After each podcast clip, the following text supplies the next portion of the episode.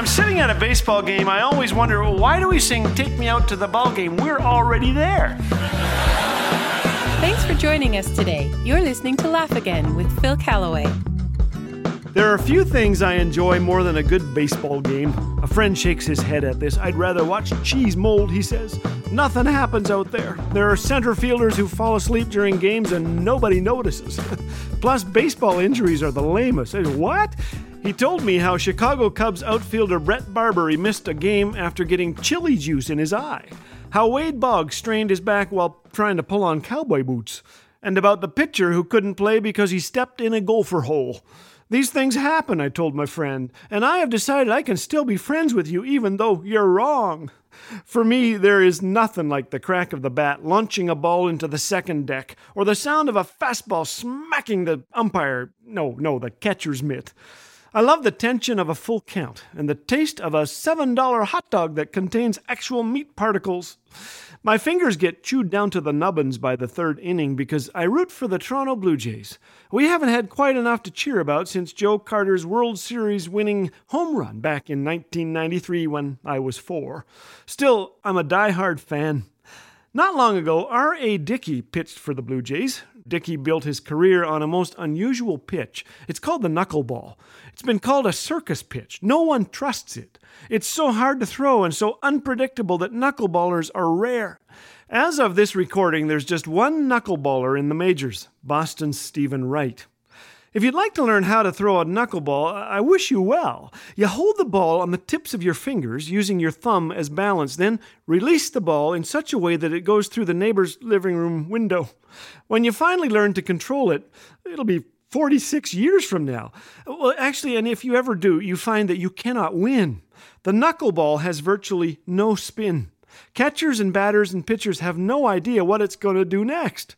Hall of Famer Willie Stargell called the knuckleball a butterfly with hiccups.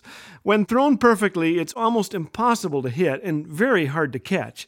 Baseball catcher Bob Uecker once said, "The best way to catch one is to wait till it stops rolling, then go pick it up." But as hard as a good knuckleball is to hit, when it's thrown poorly, it's like a beach ball hanging there. Dickey once gave up 6 home runs in one game. That ties a record. I think I enjoy sports because of underdogs and second chances. You see, both Stephen Wright and R.A. Dickey were washed up and frustrated. Their best pitching days were gone. Then, a coach suggested they try the knuckleball. For both of them, this circus pitch proved to be their saving grace. At the age of 35, an age when many ball players reach retirement, Dickey enjoyed his first successful year and soon won the Cy Young Award as the National League's best pitcher, all thanks to that knuckleball. I love that story, because we all need a second chance, don't we? And thank God that's exactly what we get by simply accepting his grace. R.A. Dickey said this, "By God's grace, I made the most important decision a person can ever make. I invited Jesus Christ to be Lord of my life and made a commitment to follow Him. God offers each of us the free gift of eternal life through faith in Jesus by confessing with your mouth that Jesus is Lord and believing in your heart that God raised Him from the dead." That's R.A. Dickey.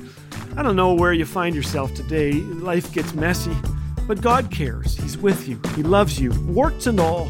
And like that coach, He invites you to put the past behind. Your best days are ahead, my friend. Here and now, go ahead. Try knuckleball.